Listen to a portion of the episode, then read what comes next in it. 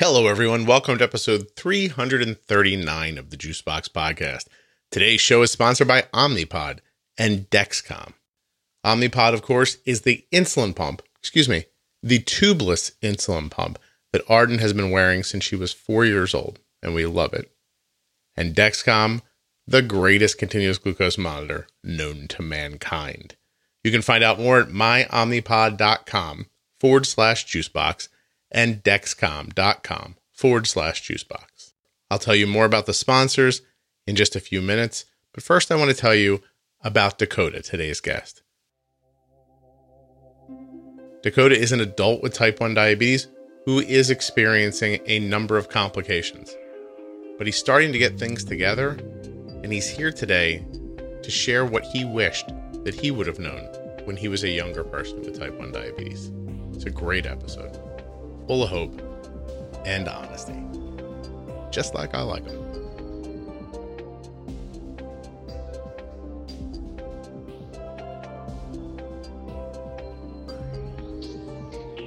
While I've got your attention, I hope you check out diabetesprotip.com. It's my website where I've collected all of the Diabetes Pro Tip episodes from the Juicebox podcast right in one place. You can, of course, still listen to them in your podcast player, but for those of you who are trying to share them more easily or just want to find them quickly, diabetesprotip.com. I've also added juiceboxdocs.com. It's juiceboxdocs.com. On that page, you'll find a growing collection of amazing doctors, all submitted by listeners like you. If you think you have a great diabetes physician, practitioner of any kind, someone who's really helped you, who really gets it, gets what we talk about here on the podcast, doesn't hassle you, and you'd like to share that doctor with someone else, go to juiceboxdocs.com. Right there, you can send me an email. You'll be able to see all the information I'm looking for because you'll see what other people have given. And you can add your fantastic doctor to an ever growing list of diabetes professionals who are forward thinking, thoughtful, and conscious of what technology can do. My name is Dakota. I'm 30 years old, and I have been diabetic for 25 years. Five years old. That's a long time ago. It was pretty much, I don't know a life without diabetes. Yeah. Um, were you, that's interesting. So, so five years old, 25 years ago, I, I have to orient myself with time all the time, and that messes me up. But was it 90? 94. Four? Okay. Do you have siblings at that point? I had an older brother who was 15. Um, he was a half, he's a half brother. Mm-hmm. That was the only other sibling other than my parents. And yeah, I figured back then the technology was not what it is today. I would imagine. What's your first sort of recollection of living with diabetes? How old were you? I would say the year later, uh, about six years old. I, for some reason, this memory stands out going up the stairs, and I couldn't make it past the landing. And by the time we waited the two and a half minutes for the glucometer to actually test the blood sugar, it popped up reading 23. And that was my first experience with a, a hypo. That's cr- crazy. So tell people a little more because that's something that I think a lot of people listening to that don't understand. So, do you remember the process? Can you walk through what it was like to check your blood sugar 25 years ago? So the meters aren't as compact as they are today. You know, if you have a uh, if you have an actual glucometer or if you have a, a CGM, they were about the size of your of your phone. They weighed about as much as a brick, and the test strip was the size of a ketone strip. Ah. And the amount of blood that it took was you pretty much had to poke every finger just to get enough blood. Bleed into a puddle to uh It- to, to Exactly. And 60 seconds into it, you actually had to wipe the blood off the strip before inserting it into the machine. It so it was fully dinosaur age. that's interesting. So you the the blood goes on the strip, but the strip's not in the machine at that point. Correct. The blood has to saturate that little pad on the strip, just like a, a ketone strip. How you have to kind of wave it and wait. So this is all happening, Dakota, while you're six, and unable to propel yourself up the stairs. So something's clearly wrong, and a parent goes and it's like, well, we'll get the meter. And then they drag this thing out and hack open a, a vein, fill up this test strip. They're putting on the thing. You said you felt faint probably because of the blood loss, not even because of the blood sugar being low. Um, I think more the blood loss, yeah. that's really something else, man. That's a it's a good look into uh, you know what your life could be like uh, for people who are you know will say something like uh, uh my Dexcom lost its connection for five minutes and I, I'm very upset. Um, it's a different world. What do you use now for technology? So I was always on the side of I didn't want to support the industry at all. Figure I give them enough money. I'm not going to support all this new technology. Old school has always worked. Turns out it doesn't work. And I am now on a, the Dexcom G6 as well as the Omnipod. And that was all pre listening to the show. That's cool. So interesting. Um, and I'd like to dig into that for just a second to, to kind of figure that out. So at, at some point as an adult, you have like a real adverse feeling like, you know, I've already lose enough money to this disease. Mm-hmm. I'm, I'm, not spending anymore. I'm not giving anybody anymore. It did it feel like an adversarial relationship at that point? Like there was you and then these people that they that they told you the hospital, your doctor that was supposed to be helping you, but you didn't feel like you were being helped by them? It totally felt that way. You know, it's the insulin already costs enough. And then when they change the product that you're on, or they want you to try a new medicine that's actually more expensive, you know, when you're able to get a good deal on syringes, and then you look at the price of a pump, you're still buying the insulin to put into the pump, mm-hmm. and they just seem like extra expenditures that aren't necessarily needed at that moment. And was this a um, was this a financial decision too? Like, were you were you hurting for the money or and you needed to put it other places or was this solely like i'm going to take a stand against this this feeling you're, you're having at the time it was a little bit of both.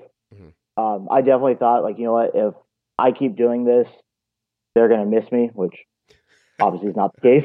I'm just like listen uh, i'm keeping my money. You'll come crawling. Exactly. Uh, and then the financial aspect you know that was a big part of it you know early 20s trying to figure out what life is and now you have to find a job that offers you good insurance so you can even get the products in the first place. Mm-hmm. And then they tell you it's going to be a couple hundred dollars a month. It's a big chunk of your, your income. Of course. No, I don't think we talk about it enough. We always speak about it in kind of sort of simple terms. Like I have insurance. I don't have insurance. You just think of people as in two camps, like the, the people Correct. people with no insurance oh that's a shame for them and the people who do have insurance oh that must not cost them anything it's not true you could have insurance and it still cost you a fair amount of money every month and exactly. you know and it's worse if you don't have insurance uh, and you're yeah. trying trying to pay cash for things. When did you lose your fight with the man? How old were you? Um, it was actually 2017. I finally gave in, and I I didn't know which was which at the time. I hadn't done enough research, mm-hmm. and I actually ordered the Omnipod first, thinking it was the CGM. So I was on a pump before the CGM. Okay, by mistake, thinking you were going to be on a CGM first. Exactly. That's interesting. So when you didn't collapse the um, the medical device system in America, and you, so what what was it that made you feel like I'm giving up this fight? Like because I mean I'm I'm serious. I'm not joking with you. Like it's it's it's obviously meant something to you, but at some point you just were like, all right, I'm not doing this anymore. I'm going to try to get these devices. What led you to? I mean, letting go of something that that you felt so strongly about for 20 some years it actually I decided to finally jump on board when I lost my eyesight due to the diabetes. Okay. So you felt like well, let's let's I guess we should dig into that a little bit. So you are legally blind. I am legally blind, yes. What does that mean as far as is there I mean you had you were sighted for such a long time. Like can you put into perspective for someone what it feels like like what you know what that situation is like what can you do what do you struggle with what what do you see in front of you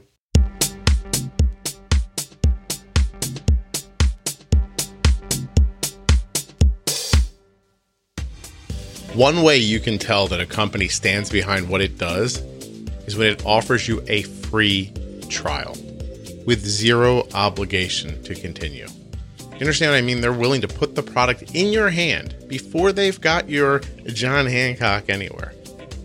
You've made zero promises.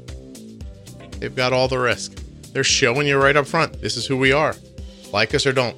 It's like being on a first date and just telling people all the creepy stuff you like. And you think, I'm going to find the one guy who thinks this is right. That's what Omnipod is. They're a very honest first date. Now, what am I talking about? If you go to myomnipod.com forward slash juicebox, Omnipod will send you a free, no obligation demo pod right to your home. This allows you to try the pod on to see what it would be like to be an Omnipod person, right? A podder. That's with two D's, Podder. After your demo pod arrives, your free, no obligation demo pod, you can live with it like it's your new friend. Take it in the bath with you. Go out for a run. Lay in the sun. Have some fun. I can't think of anything else that simply rhymes with that word that you could do with an insulin pump on. Oh, you could probably make a pun. You know, you'd be talking to somebody and say something punny to them while you're wearing your new Omnipod demo. And you'll think to yourself, you know, earlier today when I made that pun, I didn't even notice I was wearing an Omnipod. This is the insulin pump for me. A pump that's giving me my basal insulin and allows me to bolus, do extended boluses, temp basal increases and decreases, all that great stuff. And I don't know I'm wearing it even when I'm punning. MyOmnipod.com forward slash juicebox. Get that free no obligation demo today and use that link so that Omnipod knows you came from the Juicebox podcast. Are you impressed that I did all that and then didn't make a pun? I just couldn't think of one. All right. Dexcom. The Dexcom G6 continuous glucose monitor is, in fact, the greatest thing in the world if you're using insulin. Um, if you're a giraffe, the greatest thing in the world is tall trees with food on it. But if you're using insulin, the Dexcom G6, the bee's knees. Now, where did the saying bee's knees come from? I don't know. But what I do know is that the Dexcom G6 shows you the speed and direction that your blood sugar is moving. And if you're the loved one of a person with type 1 diabetes, it allows you to see their speed and direction remotely. Remotely means anywhere, Apple or Android, through the internet, the web. You understand what I'm saying? Even through cellular.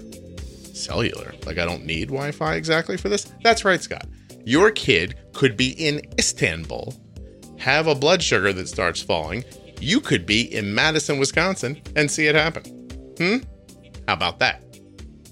Then you text them. You're like, hey, I don't know why you're in Turkey, but your blood sugar is getting low. Why don't you have a juice?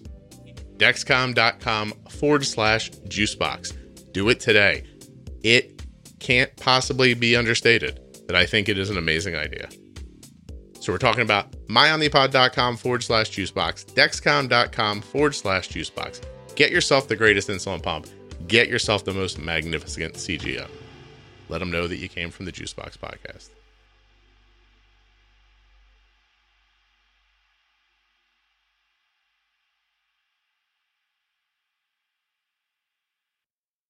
What do you struggle with? What what do you see in front of you? Everything is essentially looking through a fog. Um, there's I have no depth perception. Uh, my right eye has no vision. My left eye, the vision is 2199, mm-hmm. which now is technically one point out of being legally blind. But it's still essentially trying to look like a stack of Ziploc bags with everything you do. And my gosh, so that's uh, kind of horrifying, honestly. Um, and, and you got to this. Is this a is this a side effect of your type one? It absolutely is. It was a I suffered a diabetic hemorrhage in my right eye June of 2017, which essentially filled my eye with blood. Mm-hmm. And two months later, in August of 2017, the left eye followed suit and did the same exact thing. Prior to this hemorrhage, were you aware that your eyesight was in the midst of failing, or did you not know right up until it happened?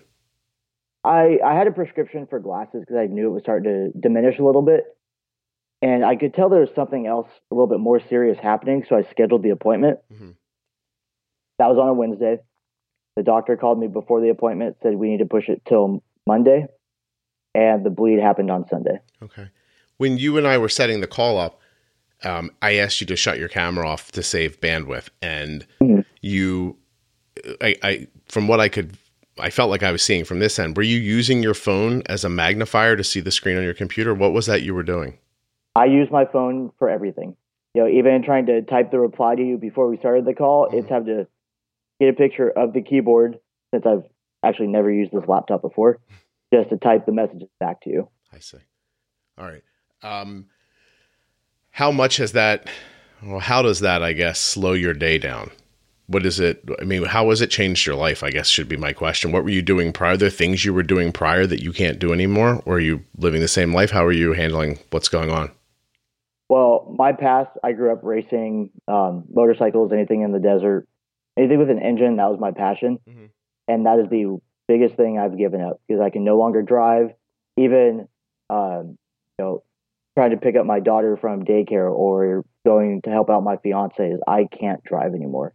So it definitely takes a toll on you in the long run. You start to get this feeling like maybe you're not putting enough into the relationship because you know the other partner is doing all the driving, and you almost try to overcompensate in different aspects of a relationship, and that all comes from not being able to assist with tasks outside the home. Yeah, no, I can see that. I it's uh you know, obviously not an apples to apples comparison, but I've been a stay at home dad for like 20 years. And in the beginning, you know, you do feel like I'm doing all these things, but it's not the money. And because it's not the money, it doesn't feel as important a little bit. You know what I mean? And, and you do, I found myself overdoing other things, trying to be like, look, I'm valuable. You, you know what I mean? Like I'm, I'm, it's, I'm trying my hardest. I'm in this 50 50 and it's a weird feeling. It went away from me. I hope it, uh, I hope it doesn't stick with you because obviously your situation is it's not like you're just you know you've made a decision not to be helpful. Uh, exactly. you, you know. Um, wow. So i wanted to talk to you a little bit about that about the motocross racing. So i have very little knowledge of this other than i have this incredibly clear memory of when i was a kid and my parents took me uh, they had a friend who rode they called it enduro bike racing i guess. And it was it felt like it was in the woods in my memory and you mm-hmm. just kind of went and stood on this, you know, some part on this course in the woods, and every few minutes, these amazing like motorcycles would just come flying by and jumping over hills and mud flying everywhere. And I think back on it now, and I'm like, that could not have been safe for me to be standing there watching that uh, because you're so close to the course, you know. Absolutely not, especially in endurocross. They're jumping over rocks. You know, there are essentially mud pits that they have to try to plow through. There's logs in the, the path that they're trying to jump over. It could take one slip and you have a bite coming at your forehead. Oh, Dakota, I'm telling you, I look back on my life now. I see a couple of times where I feel like the state could have come in and taken me, you know, because uh, decisions my parents were making. Um, that was one of them. There was another one where we went to West Virginia and there was this like, we were on like the top of like an overlook and my parents put me right on the edge of it to take a photo. And i look at that photo and i think like what is wrong with you? Like would the photo not have looked just as good if i was say 10 feet from the edge of it? Like did i really have to be at the precipice of death uh, to get this photograph? I'll have to oh boy i'll have to see if i can find it and put it up on the website to coincide with this but it's all the experience. It's i guess when you're younger you're just like oh stand there we'll take a picture. I don't know. I'm making excuses for them. It was dumb. Um, but when you're young, you're fearless. But when what I remember about being at that is it was exhilarating, and that the the, the, smell of sort of the um, two stroke like exhaust was in the yep. air. You know what I mean? I can still hear the bikes. The the smell of the race fuel is two stroke. You had to mix with oil, so you're burning oil as well as race fuel, and it's a it's a very very nostalgic smell. Yeah, I can't. I'm telling you, I did it one time, and I feel like I'm standing there t- telling you about it. So I can't imagine how for a person who was enjoying actually participating in it, it I mean, it's got to be an incredible loss for you, I mean, among other things, but but still. Yeah, I, I actually stopped when I was six with the my parents recognized the the signs of the diabetes. They took me in, and sure enough, I was diagnosed. And about an hour later, they diagnosed me with a heart condition. Also, my racing career stopped all in the same day. Oh, no kidding! Oh, I'm sorry to hear that. So it, it's one of those where I've always been involved with the industry. My dad um, was really big in the racing scene in Southern California as well. So it's always been a part of my family. All my friends race. So it's we never quite lost that touch. It's just by the time I jumped back into it, it was again financial. It was so expensive that let's either be a bystander or do it just for fun. Yeah, yeah. So do you do you still try to go to races to as a spectator? I still now go to like now I go to Supercross. Mm-hmm. Um, it's definitely lost its edge from what I'm used to. It I, I started going when I was very little, so it was a very family oriented event. Mhm. Um, now I'll go to different sorts of off road races. Um, I'm out here in uh, in Arizona now, so I'll catch the NASCAR races that come through, and now I try to go on behalf of you know my organization to raise awareness. Yeah. So you do that. You you do you like set up a table, or do you just how do you how do you raise awareness at an event like that? Still working on the process of actually getting into these events, just because it is very um, corporate structured. Mhm. You know, typically they want their vendors to pay to be there to sell a product. As a nonprofit, they try to get it to where either discounted or um, if there's an opening.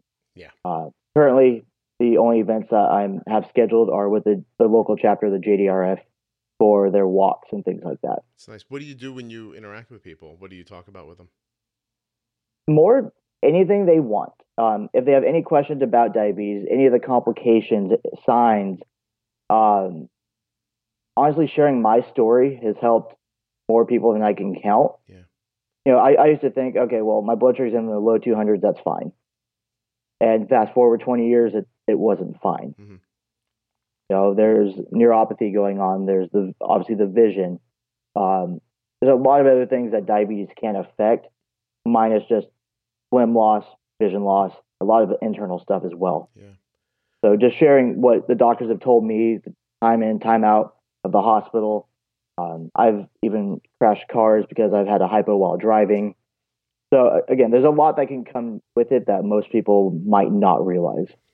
No, I think you're 100% right. I think that um, a lot of our, the, a lot of how we, we sort of build our world around diabetes comes from the things we hear initially. And if what you heard initially was, hey, listen, just try to keep his blood sugar between 90 and 200, and, and didn't realize that that was supposed to be, you know, for this month and the next month, then you'll come back and we'll shoot for better and better, except it doesn't work that way for a lot of people. A lot of people start thinking, well, that's my range. You know what I mean? I Well, try to stay there. Exactly. And I know um, from listening to your past episodes, even as Arden's growing up, you know, it's not just keeping within that range, it's everything's adjusting almost on a weekly basis. And, you know, when there's only like one endocrinologist near you where you can go, and sorry, backtracking, during all this, my parents were also going through a divorce. So now it's separated parents while you're trying to figure out what this disease is. Mhm. And if they're not on the same page, you're not on the same page. So it's you're trying to figure out everything all at once, and it, especially for a young child, it's very overwhelming. Yeah, no kidding. I mean, I I can't even imagine being in your situation. I, I don't want to lose track of this. So let me ask you. You said you were diagnosed too with a heart condition. What was that? Um, I had a bicuspid heart valve, so my aortic valve was fused with a second valve. So instead of having three leaflets, my heart only had two leaflets. How has that impacted you in your life? I got very out of breath as a as a youngster. Um, just it was over overworking itself. Uh, and then in the year 2000, I underwent open heart surgery and had the aortic valve replaced. Wow. Jeez, I, I, I, my gosh, that's uh, seventeen year. And have you? Uh, what's the? uh, What's my question here? What's the? Um, is there maintenance to that surgery? Like, do you go see someone like yearly, or how? How does that? How do you keep track of that surgery? I go see my cardiologist every two years. He does an EKG. It's perfect. See him in two years. That's about as quick as the appointment goes. No kidding. Oh, that's excellent to hear. Okay, so Dakota, since you're trying to raise awareness and you're being so honest, um, I want to give context to, you know, a little more context to where you got to with your vision, if if that's okay, Okay. with you. So um, let's just start with the the easiest measurable for people to kind of understand. Do you know um, what your A1C was through the years? Were you keeping track of it, or did you were you going to an endocrinologist? Kind of talk to me about how you how you managed that side of diabetes. Most of my life, my A1C was above 12. Okay. Uh, I don't know if you recall with the, the glucometers, how they used to come with a vial of um, testing solution Sure. to calibrate your machine. When I would be on my way to the appointment, I knew I hadn't tested. And I would sit there in the back with piles of the solution because the longer it sat, the higher the reading. Mhm. And I would sit there and I would fake the numbers the entire way down to the doctor's office. Meanwhile, having to go through, push the two buttons, try to change the date and the time to make it look like I've been testing on a regular basis. I would get down there, they would see the readings, they would check the A1C, they say something's not adding up here. That's when I decided I needed to start throwing in some highs.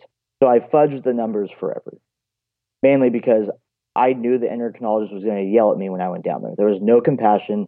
It was always scolding. Yeah. Was your mom, uh, were you living with your mom in this moment? I was actually living with my dad. Yeah. My mom had moved out of state. Okay, so you're with your father. Is he aware you're doing this? And No. no, you're just kind of in the back seat of the car, just Yep. ch- chugging along, making up numbers. Yeah, for all he knows, I'm back there playing a Game Boy. Wow, that's really something. And how old were you when you started doing that? That you do you recall? I want to say I was around um, 11 or 12, so just going into middle school. Wow. And you how how many years did you do something like that for? I would say on and off for a couple years, and it eventually just got to a point where I had that mentality of I know how my body feels. I don't need to test. So leading up to the vision loss, I would say I had gone almost three years without testing my glucose. And you know now, obviously, I'm not telling you, I'm sort of telling everybody that your body tries to adapt to the higher blood sugars so that eventually, Oh, yeah, they it starts feeling normal to you. Whether, uh, and, and I always, you know, Arden will kind of pull that out every once in a while. Like, you know, she's so accustomed to not testing very often that um that you know when you have to test a couple of times a day. And actually, it's funny. Last night was one of those nights, and it, you mentioned staying fluid earlier. Um, Arden's out of. She's in a period right now of the month where she needs less insulin, and I didn't see it. I didn't notice it happen right away. So there were these kind of like an evening of lows that I thought like this is just a thing, and then the next night came up and it started happening again. I thought, oh geez, I have to dial all of her insulin back.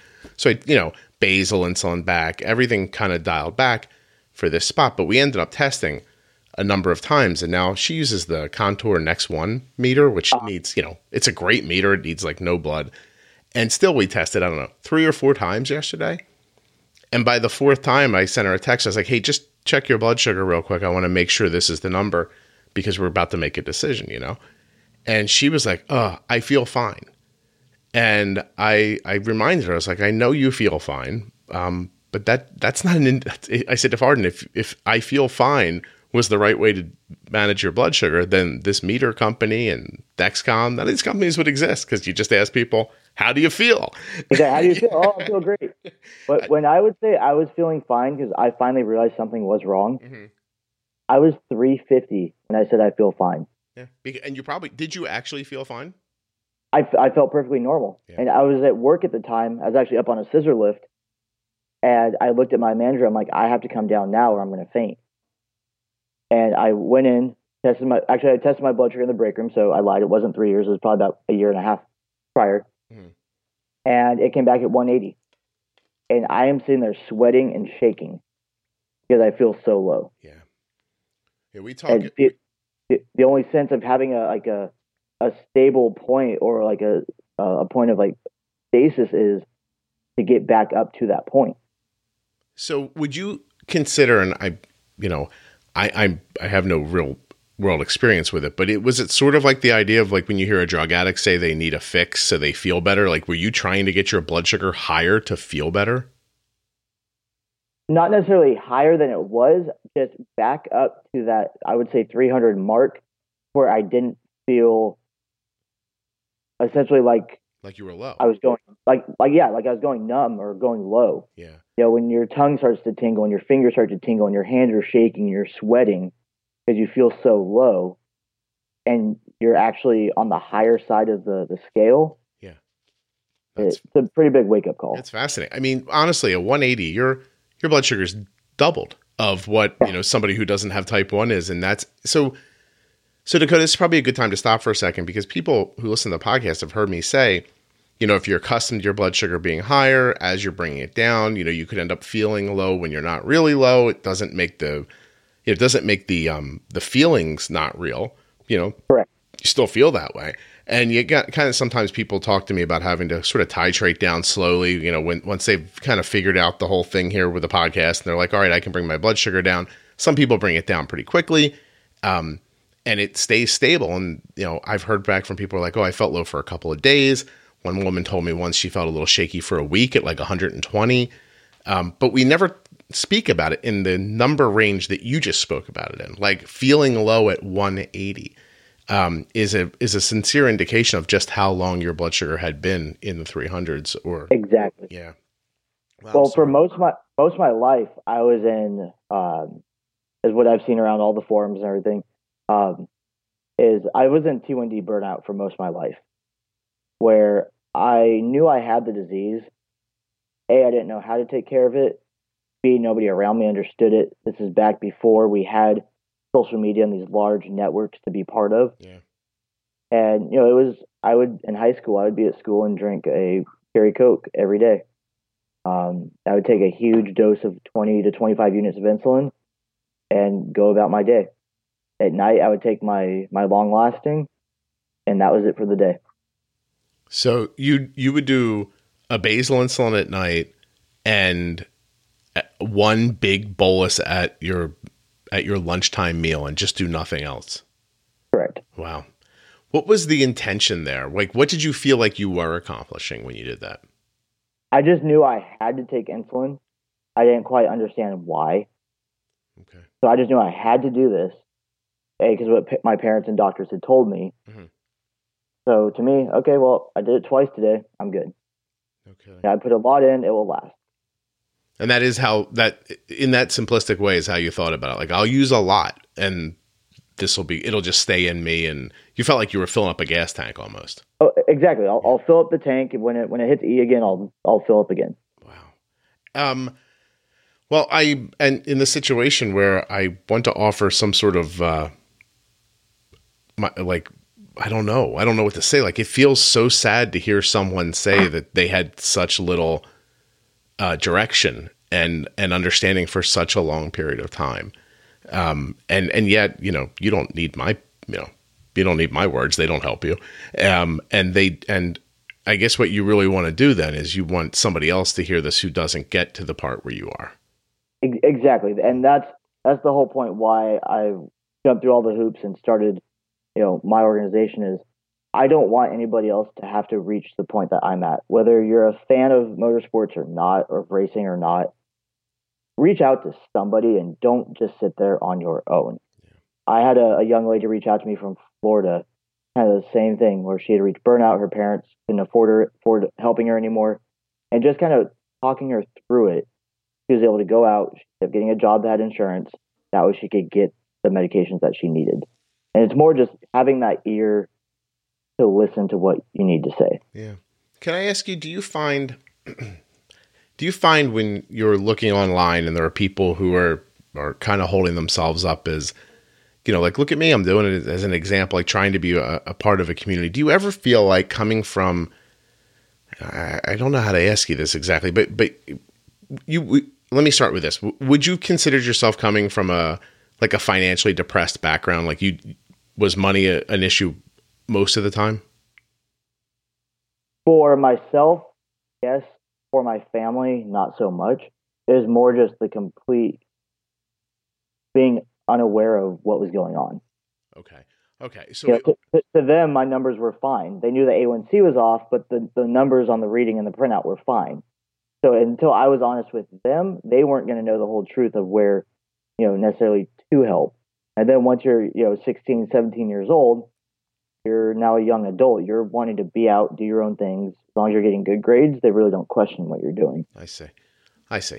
And so, interestingly enough, I guess they so they decided to trust you and what what you were showing them with your meter over the test that was coming from the doctor. Correct. And and was it not so much of a trust issue as that they just were like, oh, that doesn't make sense. His meter says this, so that must be wrong, or like I I'm trying to figure out how you disregard the test at the doctor's office? Well, every time they would give, give me a new glucometer, because maybe there's something wrong with the meter. And then the next time it's like, okay, I need to put some more highs in this meter. And then suddenly they start to kind of balance themselves out. Like, okay, I can see how the numbers, you know, show this A1C, but you also have to figure those numbers are only when you test it. You could be high through or in between each one of those testings mm-hmm. and then come back down to a certain number right before. Doesn't mean that you've been perfect all day. You could have been at a high elevated number most of the day. Yeah. Yeah, the variability is uh, is hard for them to figure out, I guess, when they're just looking at meter readings. Exactly. And that's why now being on the Dexcom, I panic in that two hour warm up window now. Isn't that funny? Is that funny, really, Dakota? You went from like 350, no problem, to I don't like not knowing what my blood sugar is. so, and, and now, now it'll, I have my high set at 150, and now it'll beep at me for the 150, mm-hmm. and I'll go in, kind of tell it, I know insulin's in the system, let's give it a minute to kick in. Five minutes later, it beeps at me again. I don't think I've ever told a piece of electronics shut up so many times as when you are in a high higher than your limit on your CGM. Yeah, and you're like, I know, I know, I'm doing it, I'm working on it. Stop. I um, I know we talked about. I've talked with Dexcom about whether or not they could add a snooze to that. To like, you know, could I get um, alerted that my blood sugar is over 150 and me say, okay, I hear you. Please don't tell me this again for like a half an hour. Like like I, I've given myself insulin. I know how long it's going to take for me to get back under my number. So you know, I exactly. I but let the bolus take effect. Yeah, right. Yeah, I well, we've mentioned it, so maybe they'll uh, maybe they'll do that sometime. It's a great idea, honestly. Um, you gotta let me wrap my head around all this for a second because I am in a weird position where I'm listening to you and I'm trying to feel like what are the people hearing you thinking right now? Because you know, if you're newer diagnosed, you know, in the last five or six or eight years, even the story you're telling is it sounds insane. You, you know what I mean? But I know that your story is not nearly as insane as as some people might believe it is. That your story is actually much more common. Just people like you don't really step up that often and tell this story. So um, I really appreciate you doing this first of all because there are you know I try to make the point all the time you know, well over a million, and I forget what the number is, you know, million eight or something people living with type 1 diabetes. And, you know, just because the couple hundred people you see on Instagram or the few hundred people you talk to on Facebook are all really trying hard and doing a great job, and you know, you know, somebody like me who says, "Oh, I can't believe how badly today went." Like Arden's blood sugar went to 170, and I couldn't get it down for like three hours. You know, like that's not most people's experience with type one diabetes. Uh, you know, a much a much larger group of people have uh, an experience that is much closer to yours than mine. Well, and it's funny. That's actually why I eventually reached out to you. Is observing on social media the the diabetics that are out there. Yes, they're they all have their blogs and they're doing a great job sharing their journey. And even the people that you interview, it's kind of you know painting this perfect picture of you know diabetes isn't bad as long as you take care of it.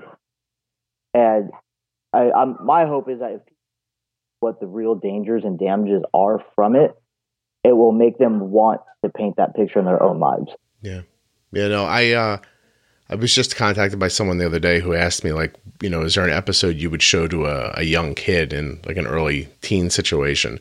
Uh, somebody who's just not at all interested in, in their type 1 care. And I thought, I don't know, like, you don't want to, like, to me, scaring people doesn't seem like the right idea, you know, and I also don't know that, you know, a cheerleader helps for a person who's in that situation. Like, you know what I mean? Like, when you're feeling down and, depressed about something or just like it's you know not possible to do. You you know you're explaining a situation where you didn't know what to do and nobody around you really knew and doctors would kind of yell at you. So you know would uh, somebody coming up to you when you were 15 going hey dakota you can do it. It's easy buddy. Here's how. Like would you have just been like get away from me. You, you, you know or would you have been excited to hear from them? What do you think would have benefited you in that situation? Because I did not know how to answer that question right away about how do you help somebody that age who's going through that. I I honestly I would have put the hood up on my sweater, and walked away. Mm-hmm. Like, don't talk to me, teenager. I I know everything, but I don't know anything. Leave me alone. Let me do my thing. I took my injection. I'm fine. Yeah, yeah, that's what I'm afraid of. Actually, um, that's what I thought when I talked to him. I, I eventually led them to an episode with a 15 year old boy who listened to the podcast and learned the podcast and takes care of himself really well.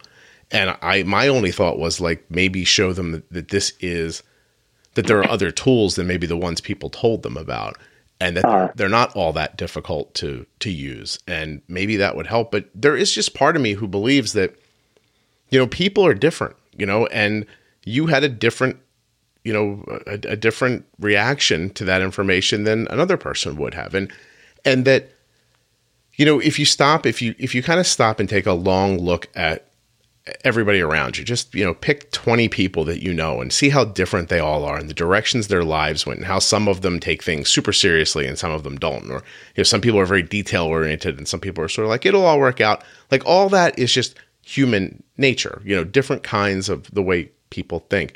But then you add this diabetes to it. Some of those personalities don't fit well with managing insulin.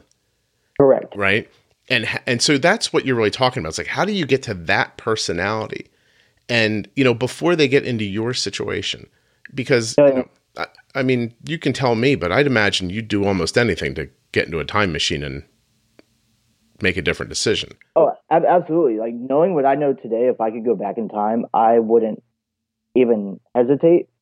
Um, as long as you know, my family still comes into the picture in the future, yeah. Uh, I would absolutely go back and kind of like you were saying with you know how do you reach these different people i couldn't imagine somebody with severe anxiety being diagnosed with diabetes because it's such a double-edged sword yeah. how stress will cause your glucose to rise and if your glucose rises what do you do you stress and if you give yourself insulin to come down and it's not coming down you stress more it, it's it's such a unique double-edged sword in that sense that how do you manage this without making it worse? Yeah.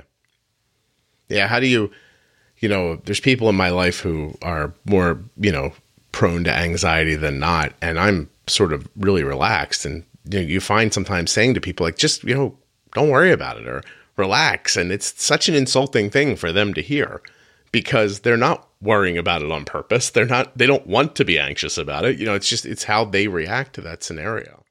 I, I do the same exact thing. I'm extremely calm, very calm demeanor, especially with everything going on. And I see it as there's no point in freaking out about it. But when I see other people close to me that do have anxiety, I'm like, what what is your issue? Like, take a step back, look what I'm going through. If I'm calm, you should be calm. Yeah. And I know it's a really unfair way of trying to calm somebody down, and rather than being understanding, which is I know what I should be doing. Yeah. Well, that's a good point, though. Is that even a person like you who understands the scenario, when they're presented with that, that's how you feel. You're like, oh, just relax. So now put yourself in the shoes of a parent of you when you're 15, knowing that anything they may say to you is going to pull your hoodie over your head and send you out the door. And now, oh, exactly. you know what I mean? Now, these people are trying to put together the exact perfect seven words to get you to take your health more seriously. Um, and even maybe you were taking it seriously, but you just didn't have the the right tools or the knowledge to to deal with it. Because I mean, you do you feel like you have those tools today? Absolutely. What's your A1C right now? My last check was six point two. My last draw was on Friday, and because of the holiday weekend, I have not gotten the results from that one. That's amazing, Dakota. Congratulations. This is really something. Like, and the last time I had it checked prior to that, it was still at eleven. Wow. When did you make this decision? Like when did you how did so let's I guess let's let's go to that. Like you said 2017 you decided you're going to grab a CGM and you ended up with a pump by mistake and then you added a CGM, right? And in 2017 is when everything first started. So through this vision loss, it was 10 times worse than it is today. Um, at that point, the only difference in vision I could tell was that the sky was blue, the grass was green, and the ground was brown. Oh my gosh! and so everything was just shade oriented. I had to. I left my house, went and stayed with um, with my dad at his new place that I'd only been to once, so I didn't know the house. Mm-hmm. And I had to feel the walls on how to get around the house. And in order to see what my reading was, it was essentially just poking, hoping there was enough blood, and trying to get it to work. So I wasted hundreds of strips because they weren't filled all enough, all the way. Right. I put the glucometer right up to my eye to, and move it slowly to the side and make out the shapes of the numbers that are on the screen. Hmm. And it was finally once I went back to work at the beginning of 2018, my re- my insurance was reinstated. That I immediately went on the Omnipod, and about a month later went on the Dexcom. What kind of work do you do now? I work at Costco. Okay, and and so when you were Huh. So when when your blood sugar is still incredibly high, your vision was actually worse than it is now. So your vision's getting better as your blood sugar is more regulated and lower. I have also had seven surgeries. So a lot of these surgeries were actually reattaching the retina, trying to um, repair the macula, and a lot of these procedures they do take time to reestablish the vision mm-hmm. due to the disconnect for so long inside the eye do you expect more progress or do you think you're at where you're going to be or do you not know? My ophthalmologist says that adults could take two years to even show. Okay. And my last surgery was in March. Can I ask you, are this, I mean, the surgeries sound painful, but are they? Um, once they start to back the anesthesia off, it can be a little bit, a little bit painful. Mm-hmm. Uh, but for the most part, it's just a quick outpatient procedure. Okay. It's more you're under a local anesthesia, so you can see the tools moving inside your eye, and that's the part that can kind of make you freak out. No kidding. That's uh, that sounds worse than being able to hear the dentist drill. Um, oh, it, it, exactly. Well, you hear him, and he puts this piece inside your eye, and then you start to see these bright flashes, and they're moving around, and you think to yourself, "Is he welding inside my eye?" And then he calls for you know, I need, you know, two cc's of, you know, a certain weight. Like, wait, he's talking about oil. And then you see these little drops come into your eye and form into one big blob. And then suddenly you see right through it. it it's just, it's a whole weird experience. It's really hard to explain. I, uh, I, I, I can't, I cannot imagine. I mean, I can imagine what you're saying, but I just, I can't imagine like sitting still during it. Do, is, do you have that? Do you have to stop yourself from that feeling of like, I need to get up and get away from this or? It, when you're under the anesthesia, no. You can't. But like I said, when they start to back it off, um, the second surgery I had, it was starting to get really painful during surgery, mm-hmm. and I could start to feel everything. I was aware of everything, but I noticed my feet can move, and the anesthesiologist was sitting towards the end of the bed towards my feet. And I just started clicking my feet together as fast as I could, and sure enough, he cranked it back up kind of letting him know, hey, like, hey, I'm awake. Let's yeah. fix this. There's something stuck in my eye, and I'm about to run away. Just so you know. exactly. my gosh, wow. I uh, it's hard to know what to say because it it seems not just so life changing, but um, it, it, just it just seems I don't know what the word is. I don't want to just say sad, but it feels sad. You, you know what I mean? Like, it, I uh, do. How do you deal with that part of it? I mean, are you how do you how do you keep your chin up? I guess for the lack of a better term. Um, I mean, first thing first, I look at my daughter. She's a year old. So backtracking to when all this happened, hmm. December of 2017, we found out that we were having a baby. Oh. So through all of this, I'm also a new dad trying to take care of a newborn with vision loss. Yeah. So if you can imagine taking care of Arden when she's a month old and do it with your eyes closed. Dakota, I have to be honest. I can't imagine anything you're saying. to be perfectly honest, you, you, know what I mean? Like I'm, I'm sitting here trying to put my myself in your shoes, just in, in my head, and I don't. You know, I, I, it makes you feel like you know I should, you know, get done with you and shut my eyes and just try to even go do the next thing that I wanted to do. I don't, I don't know how I would accomplish that. Um, are, are there classes? Do, does does your doctor offer like direction for you? Like, are you going to get better direction with your vision loss than you did with your diabetes? Um, I actually meet with a low vision specialist from the time this airs, mm-hmm. be about four months. But um, next week I meet with a low vision specialist, and they work with um, different sorts of prisms implanted into lenses. So the center part of my vision is what's damaged. The outside is still working. So these prisms will redirect the light to the outside of the eye and make it to where the vision should increase okay. per what the doctors say they have seen in the past. Well, I hope that works for you. That sounds amazing. But it's going to be a lot of almost rehabilitation, teaching the outside of your eye to do all the seeing rather than the center part of your eye. I understand. That's uh, and that crystal helps. That prism helps kind of retrain parts of your eye that aren't being used as actively. I guess. That's what they say. Um, I'm hoping the it's not so damaged in there that that's not an option. Mm-hmm. What um what took you from you know so you, you know, your vision goes the way it went um, and you're at this A1C that's incredibly elevated now you're at a 6 can you tell us what you did between that elevated A1C and the 6 like how did you make that change so quickly um, first I knew that what you put into your body is probably the most important thing, whether it's insulin, food, hydration, anything. Mm-hmm. So post surgery, I knew that inflammation was a really big deal. And I went completely vegan for three months. I can't say I was happy about it.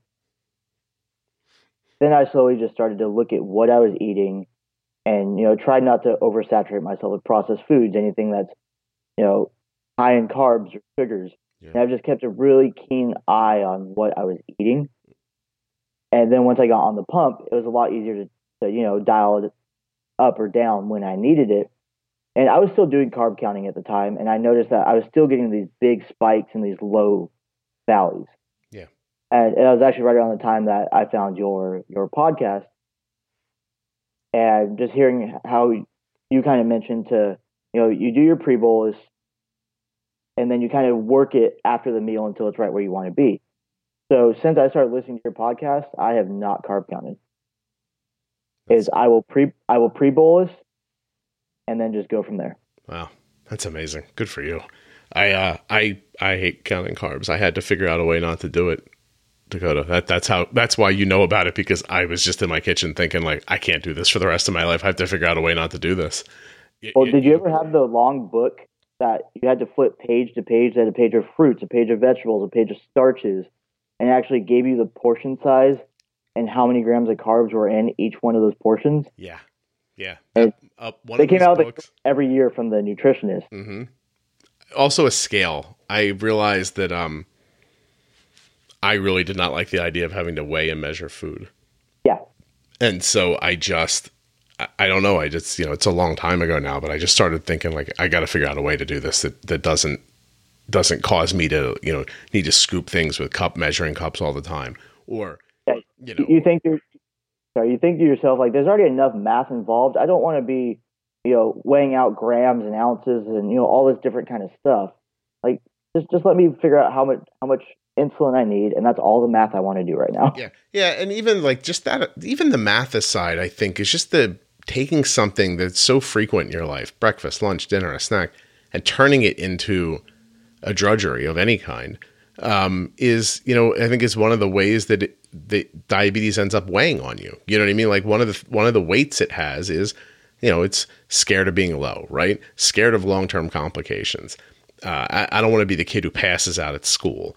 Um, you, you, know what I mean? And I don't want to count and measure everything I put in my body for the rest of my life. I, am very proud to be able to give Arden, you know, uh, a couple of handfuls of a snack and not say, hey, can you, you know, count 23 of those, please. You, you, you know what I mean? Like that's, uh, to me, that's a big deal. Um, and, and it's important to make your life feel like it's not a weight on you. You, you know what I mean? Oh Exactly. Can you imagine if she's out at the lunch table and she pulls out her baggie with 20 goldfish in it? That's all she's allowed. And, and listen, I, I, can't give any of these away. I have to eat all 20 of these don't, goldfish. Don't touch my damn goldfish. Um, and and listen, there are times, like, don't get me wrong. Like, if we're coming down from a high blood sugar or something and she gets high, I'm like, yeah, no problem. I'm like, but we can't miss on these carbs. So, you know, take 15 of those and I'll tell you, you can see a, like there's a sadness on her face when that happens. Like, oh, now I, you know, gonna have to okay, you know, count them out, and you know, what if I'm still hungry or not hungry when I get to, you know, what if I get to eleven of these and I don't want any more? I got to eat the last four, or you know, vice versa. So, I just I do my best for that not to.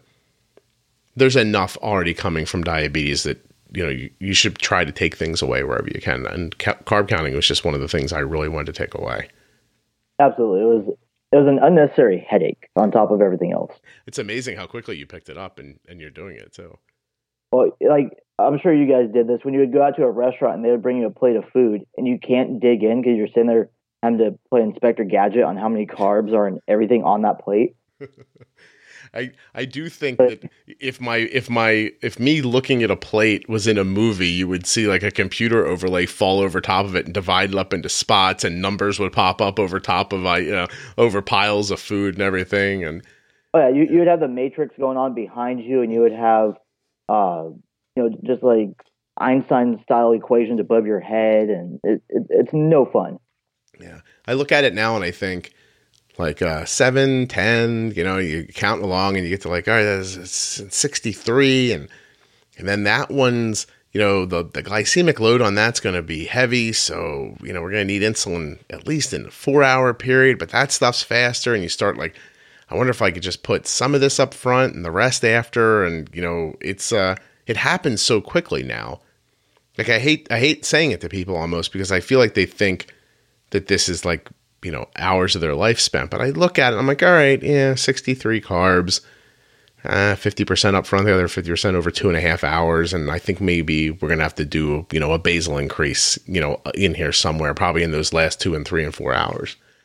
Well, and that's the crazy part that I'm still learning is you know that um, you know fats and proteins and oils and you know all this kind of stuff will make it where the the sugar doesn't di- or the carbs don't digest as quickly in your system, but they will kick in on the back end. Yep.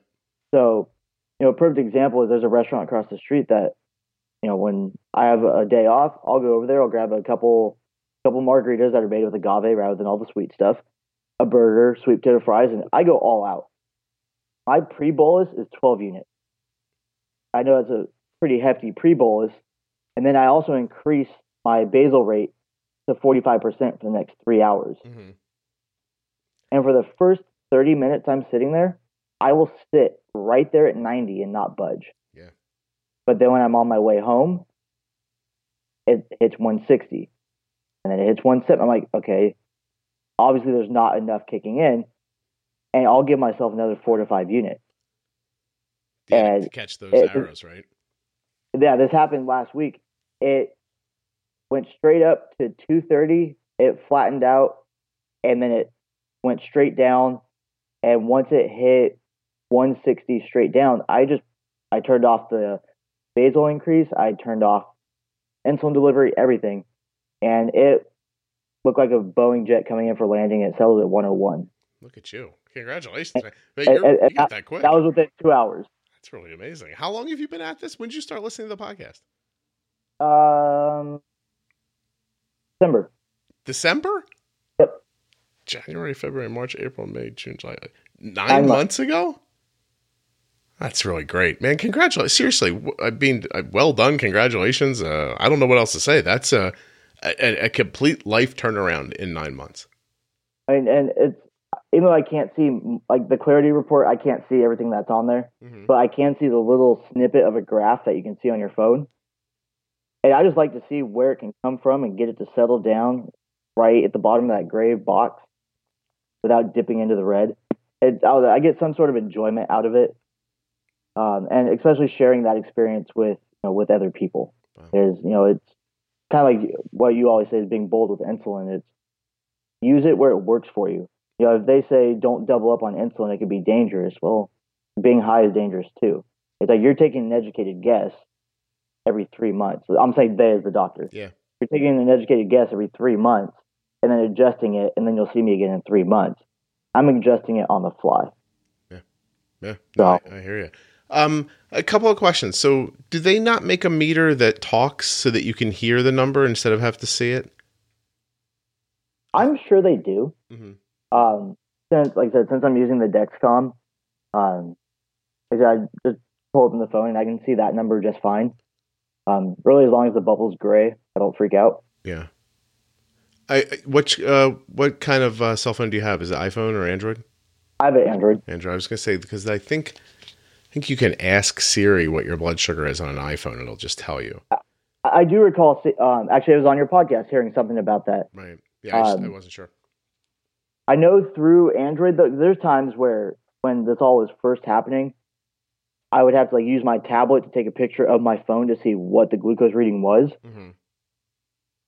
And I don't know if it's this way on iPhone, but on the Android phone in the security settings, you cannot screenshot anything within the Dexcom app. In the Android. Yes. No kidding. Yeah, because I do that all the time with iPhone. That's interesting. Yeah, you cannot screenshot the anything within Dexcom because of the privacy policy. No shit. Oh, I almost cursed. No kidding. Um, I, I, I, I'm sitting here thinking, like, is there not like some giant, like, would a magnifying glass help you, like a big, strong magnifying glass to see like your phone and stuff like that with? Not that I'm sure you haven't thought of these things already, but It, it definitely would. Um, it- it's almost like the magnifying glasses that jewelers use, where it has the lights built into it. Um, just like I said, if there's anything that I can't read from zooming in, I'll just take a screenshot of it. That way I can zoom in on it. Um, like I said, through the Dexcom, if I just screenshot the the notification bar with the reading in on it, yeah. then I can zoom in if, if I absolutely need to. And it's more just finding ways to make your life work without being a complete nuisance to yourself or others. Gotcha. So if you and I met face to face and we shook hands, and three days later we met again at that distance, would you know it was me visually? Um, if you didn't say anything, I would walk right by you. Okay. I, I do it at work all the time where this might sound kind of bad, but I start to figure out the build of the people that I work with. That You makes know, are you tall and skinny? Are you short and heavy? Um, and at the beginning of the day, I'll make sure I walk right next to everybody, and I'll kind of make a mental note of what color shirt everybody's wearing. I can depict colors. Mhm. So, but from a distance, everybody's just a person until you're within 20 feet.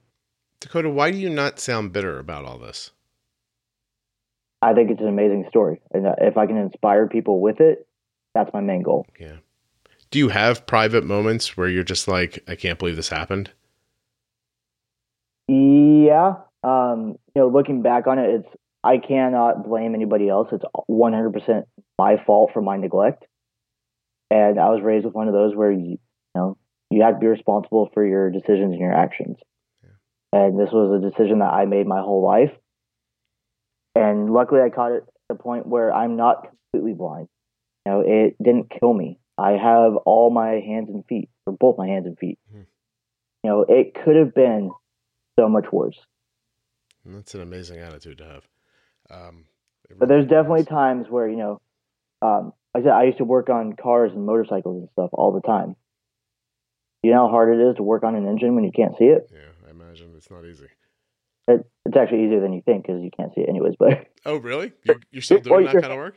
your hand's always up underneath something trying to unscrew a bolt that you've already loosened. Nine times out of ten, you can't see it. And since I do so many things through feel now, um, you know, I, 'cause I I live a quarter mile away from where I work. Okay. and the only thing that separates my house where I work is an alleyway. So just to take the pressure off my fiance, I went ahead and bought a cheap little beater just to get me to and from work. But I knew at night I had to light up the road in front of me like it was daytime. So I ran complete wire harnesses underneath the floorboards through the engine compartment and put light bars across the bottom of this thing so I can see to get from work at night. And surprisingly, it was probably the easiest wiring job I've ever done because I knew how to see with the tips of my fingers better. We have a few more minutes left, and I want to ask you: Has uh, other parts of the world opened up to you? Like, do you find yourself listening to more like radio or music, or like how does like your downtime change when your vision's Wait. affected? When all of this first happened, it was I was trying to find anything on YouTube that I could just ask my phone to play. Because when this all started, I couldn't even read text messages. So I had to ask my phone, you know, hey Google, read text message. And it would read it to me and I would have to talk back to it to send the text message. And that was the only way I could keep in contact with anybody. Um, I ended up watching a lot of um, market or listening to a lot of marketing like tutorials on YouTube. Um, the comedy station on Pandora was my go-to. Mhm. And I was trying to find a, a diabetes podcast to start listening to, and I, I ended up finding one. It was a diabetes management, um, a couple guys based out of San Francisco, and it, it was more just on whole foods diets rather than kind of like yours, where you're actually interviewing people who have these experiences. Yeah. Um, so a lot of, lot more podcasts, a lot of comedy, stuff that could keep me in good spirits and laughing. Um, at home, I'll listen to the news instead of watch the news. I'll you know put on your podcast. I'm still on episode 240, so I have some catching up to do.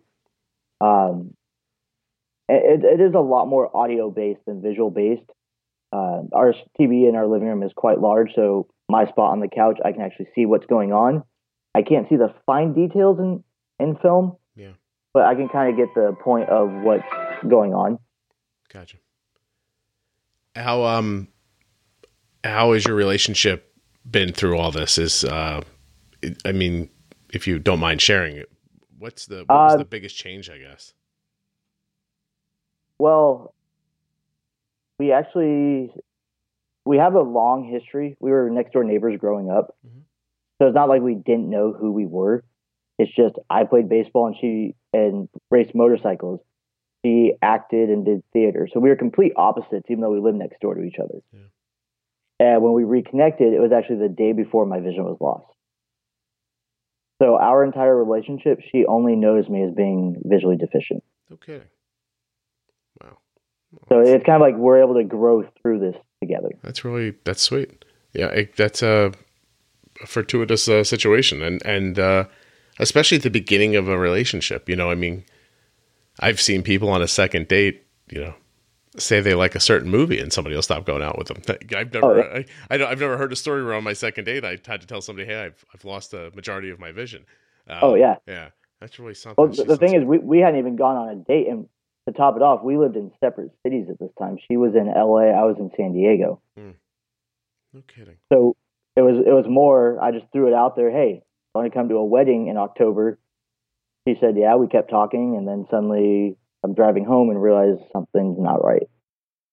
I, I want to end on that. Um, when when something's not right, is it a light switch at that point? Does somebody it, is it just go off, or does it dwindle down to nothing over hours or days, or like how does it go from everything I see everything okay to I don't?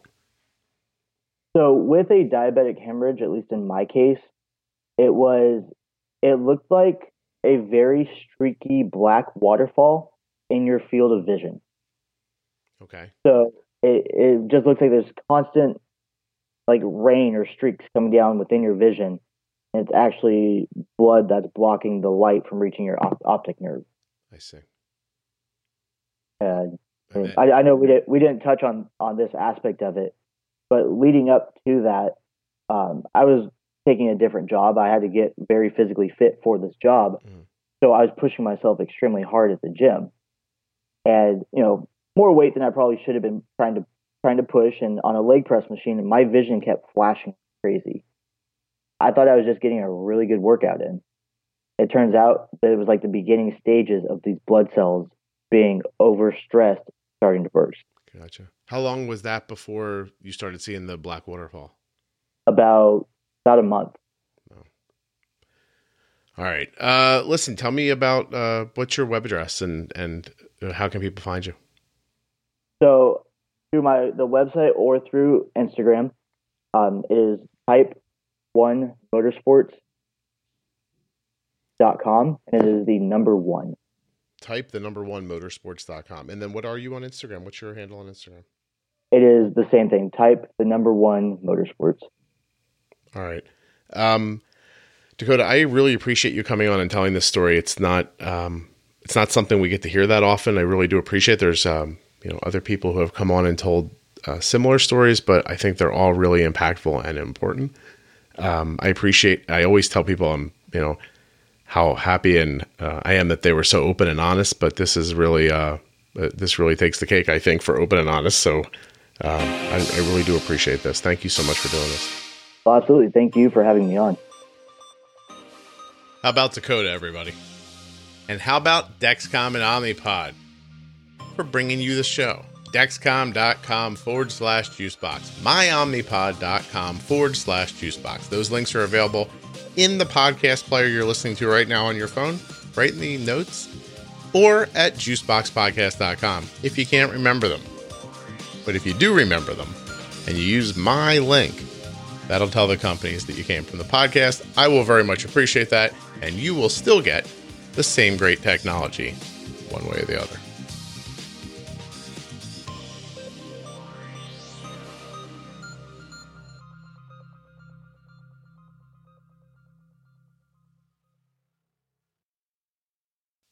Before we go, I'm looking for someone to do an After Dark episode with. Now, this is a specific ask. Be honest with yourself before you email me.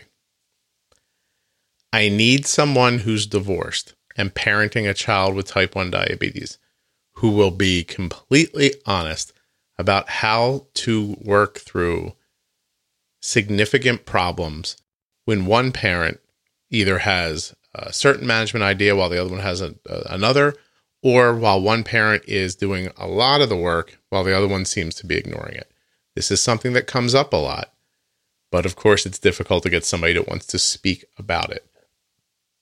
So, what I'd like to say is you'll come on and be anonymous, but still, you have to really think about this. Make sure you're not going to get outed somehow. If you think you can tell that story, be honest and not vindictive. Something that's going to really help other people who are divorced and you won't get caught, drop me a line.